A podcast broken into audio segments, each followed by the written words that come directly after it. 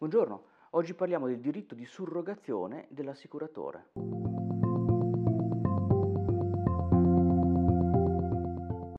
L'articolo 1916 del Codice Civile stabilisce che l'assicuratore che ha pagato l'indennità è surrogato fino all'ammontare dell'indennizzo nei diritti dell'assicurato verso i terzi responsabili. Ma cosa significa concretamente?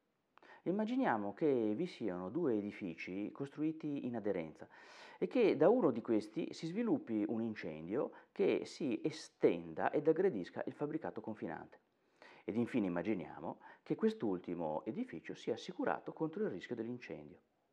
Ebbene, questa norma conferisce all'assicuratore legittimità nell'azione di recupero della somma liquidata per effetto della polizza di assicurazione sul proprietario dell'edificio da dove l'incendio si è sviluppato, che in qualità di custode risulta l'obbligato civile al risarcimento del danno ai sensi dell'articolo 2051 del Codice Civile.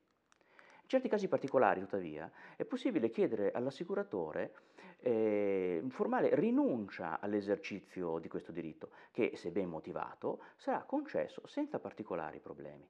È ad esempio il caso dove una società capogruppo detenga eh, il controllo di società minori e che tutte si trovino nello stesso edificio.